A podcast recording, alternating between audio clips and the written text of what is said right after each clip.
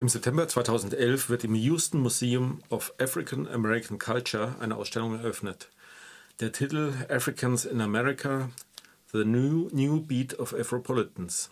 Im Begleitprogramm zur Ausstellung diskutieren Taye Selassie und Teshu Cole unter dem Titel Afropolitan Blurring Borders miteinander. Blurring Border bedeutet übrigens verschwimmende Grenzen. Es ist also kein Zufall, dass Teshu Cole auf unserer Afropolitan-Liste gelandet ist. Doch sein Roman unterscheidet sich völlig von dem anderer, auch dem Afropolitan-Begriff zugeordneter Autorinnen. Das Wort Blurring Border und der Titel von Coles Roman Open City haben viel miteinander zu tun. Die Globalisierung, die Digitalisierung und die Flüchtlingsströme lassen die Grenzen verschwimmen. Die großen Metropolen sind bunte Open Cities geworden. Bei den gut gebildeten Schichten spielen die Unterschiede zwischen den Menschen unterschiedlichster Herkunft fast keine Rolle mehr.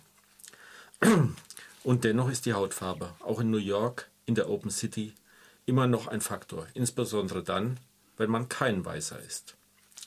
Kein Weißer wie Julius, die Hauptfigur in Tishu Coles Roman Open City. Er ist Sohn eines nigerianischen Vaters und einer deutschen Mutter, Anfang 30. Schon in Lagos, der Metropole Nigerias, ist er wegen seiner hellen Haut aufgefallen. Nun merkt er auch in New York, dort als Schwarzer, dass er immer der andere ist. Da hilft es ihm auch nicht, dass er westlich gebildet und als Psychiater in einem New Yorker Hospital angestellt ist. Er ist alleinstehend, von seiner Freundin soeben verlassen und beginnt zum Ausgleich zu seiner Arbeit mit ausgedehnten Spaziergängen durch die Stadt. Der Roman beginnt so. Als ich also im vergangenen Herbst begann, abendliche Streifzüge durch die Stadt zu unternehmen, erwies ich, Mo erwies ich Morningside Heights als guter Ausgangspunkt und etwas später diese Spaziergänge, ein Kontrapunkt zu meinen geschäftigen Tagen im Krankenhaus, wurden länger und länger und führten mich von Mal zu Mal weiter fort. Oft fand ich mich spät abends in großer Entfernung von zu Hause wieder und war gezwungen, die U-Bahn zu nehmen. So drang New York City zu Beginn des letzten Jahres meiner Facharztausbildung im Schritttempo in mein Leben ein. Schritttempo, das ist die Geschwindigkeit dieses Romans. Der Flaneur bewegt sich ziellos durch die Metropole, er hat Zeit, seine Beobachtungen sind genau. So entgeht ihm auch in der Nähe der gigantischen 9-11-Baustelle nicht das Schild, das auf einem einzigen Sklavenfriedhof, in, in dem die Leichen von bis zu 20.000 Menschen begraben liegen, hinweist. Er begegnet einem haitianischen Schuhputzer, der sich als freigekaufter moderner Sklave entpuppt. Er hört sich im Abschiebegefängnis in Queens die Geschichte einer der vielen Migranten an, die es geschafft haben, bis nach New York zu kommen, und dann, um dann aber doch abgeschoben zu werden. Er fliegt nach Brüssel, um seine, Deutsch, um seine deutsche Großmutter aufzuspüren. Dabei wird er mit eigenen Vorurteilen konfrontiert. Zitat. Ich war mit der Vorstellung nach Brüssel gekommen, dass alle Afrikaner der Stadt aus dem Kongo stammten. Ich wusste von den Kolonialbeziehungen, ich kannte grob die Geschichte des Sklavenstaates im Belgisch-Kongo und das hatte jede andere Möglichkeit aus meinen Gedanken verdrängt. Doch dann ging ich eines Tages abends ins Le Panay, ein Restaurantclub an der Rue du Trône. Ich saß den ganzen Abend allein an meinem Tisch, trank und beobachtete die jungen Kongolesen, die sich herausgeputzt hatten und flirten, flirteten. Die Frauen hatten Afros oder eingeflochtene Haarteile, die meisten Männer trugen langärmliche Hemden, die sie in ihre Jeans gesteckt hatten und sahen besonders afrikanisch aus, wie Neuankömmlinge. Es wurde amerikanischer Hip-Hop gespielt, das Durchschnittsalter war 25 oder 30 Jahre.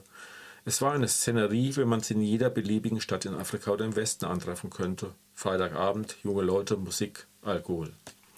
Noch fast drei Stunden, nach fast drei Stunden bezahlte ich meine Drinks und wollte gerade gehen, als mich der Barmann ansprach und fragte, woher ich komme. Wir unterhielten uns kurz. Er selbst war halb Malier, halb Ruanda und die Leute hier, wollte ich wissen, alles Kongolesen? Er schüttelte den Kopf. Nein, Ruanda. Als mir klar wurde, dass ich den Abend mit 50 oder 60 Ruandern verbracht hatte, veränderte sich mein Blick. Es war, als hingen die Geschichten, die diese Menschen mit sich herumschleppten, schwer im Raum. Welche Verluste verbargen sich wohl hinter dem Lachen, dem Flirten? Die meisten der Anwesenden mussten zur Zeit des Völkermords Teenager gewesen sein. Wer von ihnen hatte getötet oder war Zeuge von Tötungen geworden? Wer hatte in der Religion Erlösung gesucht? Die ruhigen Gesichter, dessen war ich mir sicher, kaschierten ein Leid, das für mich unsichtbar war.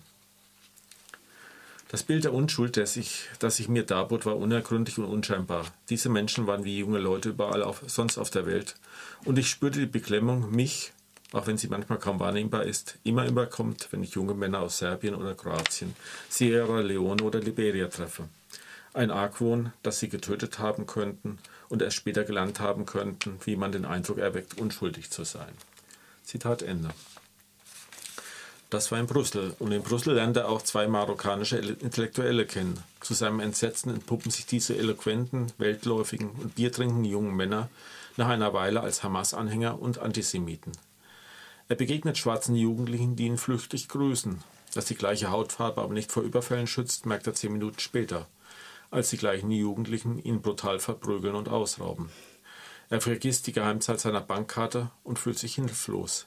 Er erinnert sich an die Beerdigung seines Vaters in Nigeria, an Begebenheiten während seiner Schulzeit, an seine Mutter, seine Oma. Am Ende begegnet er auf ganz unerwartete Weise noch einmal sich selbst. Schritttempo. Ein Schritt folgt auf den anderen, eine Assoziation auf die nächste. Es sind kleine Begebenheiten, Erinnerungen, Beobachtungen und Assoziationen, die sich zu einem Mosaik, zu einem Buch, zum Roman Open City von Teishu Kohl runden. Man braucht Muse zum Lesen, es gibt keinen Handlungsstrang, an dem man sich langhangeln könnte. Dieser Roman vertraut ganz auf die Kraft seiner Sprache. Und so ist mir etwas Unerwartetes passiert. Beim Lesen habe ich mich doch etwas gequält, manchmal gelangweilt. Jetzt beim Besprechen, beim zweiten Blick in das Buch, gefiel mir der Roman richtig gut.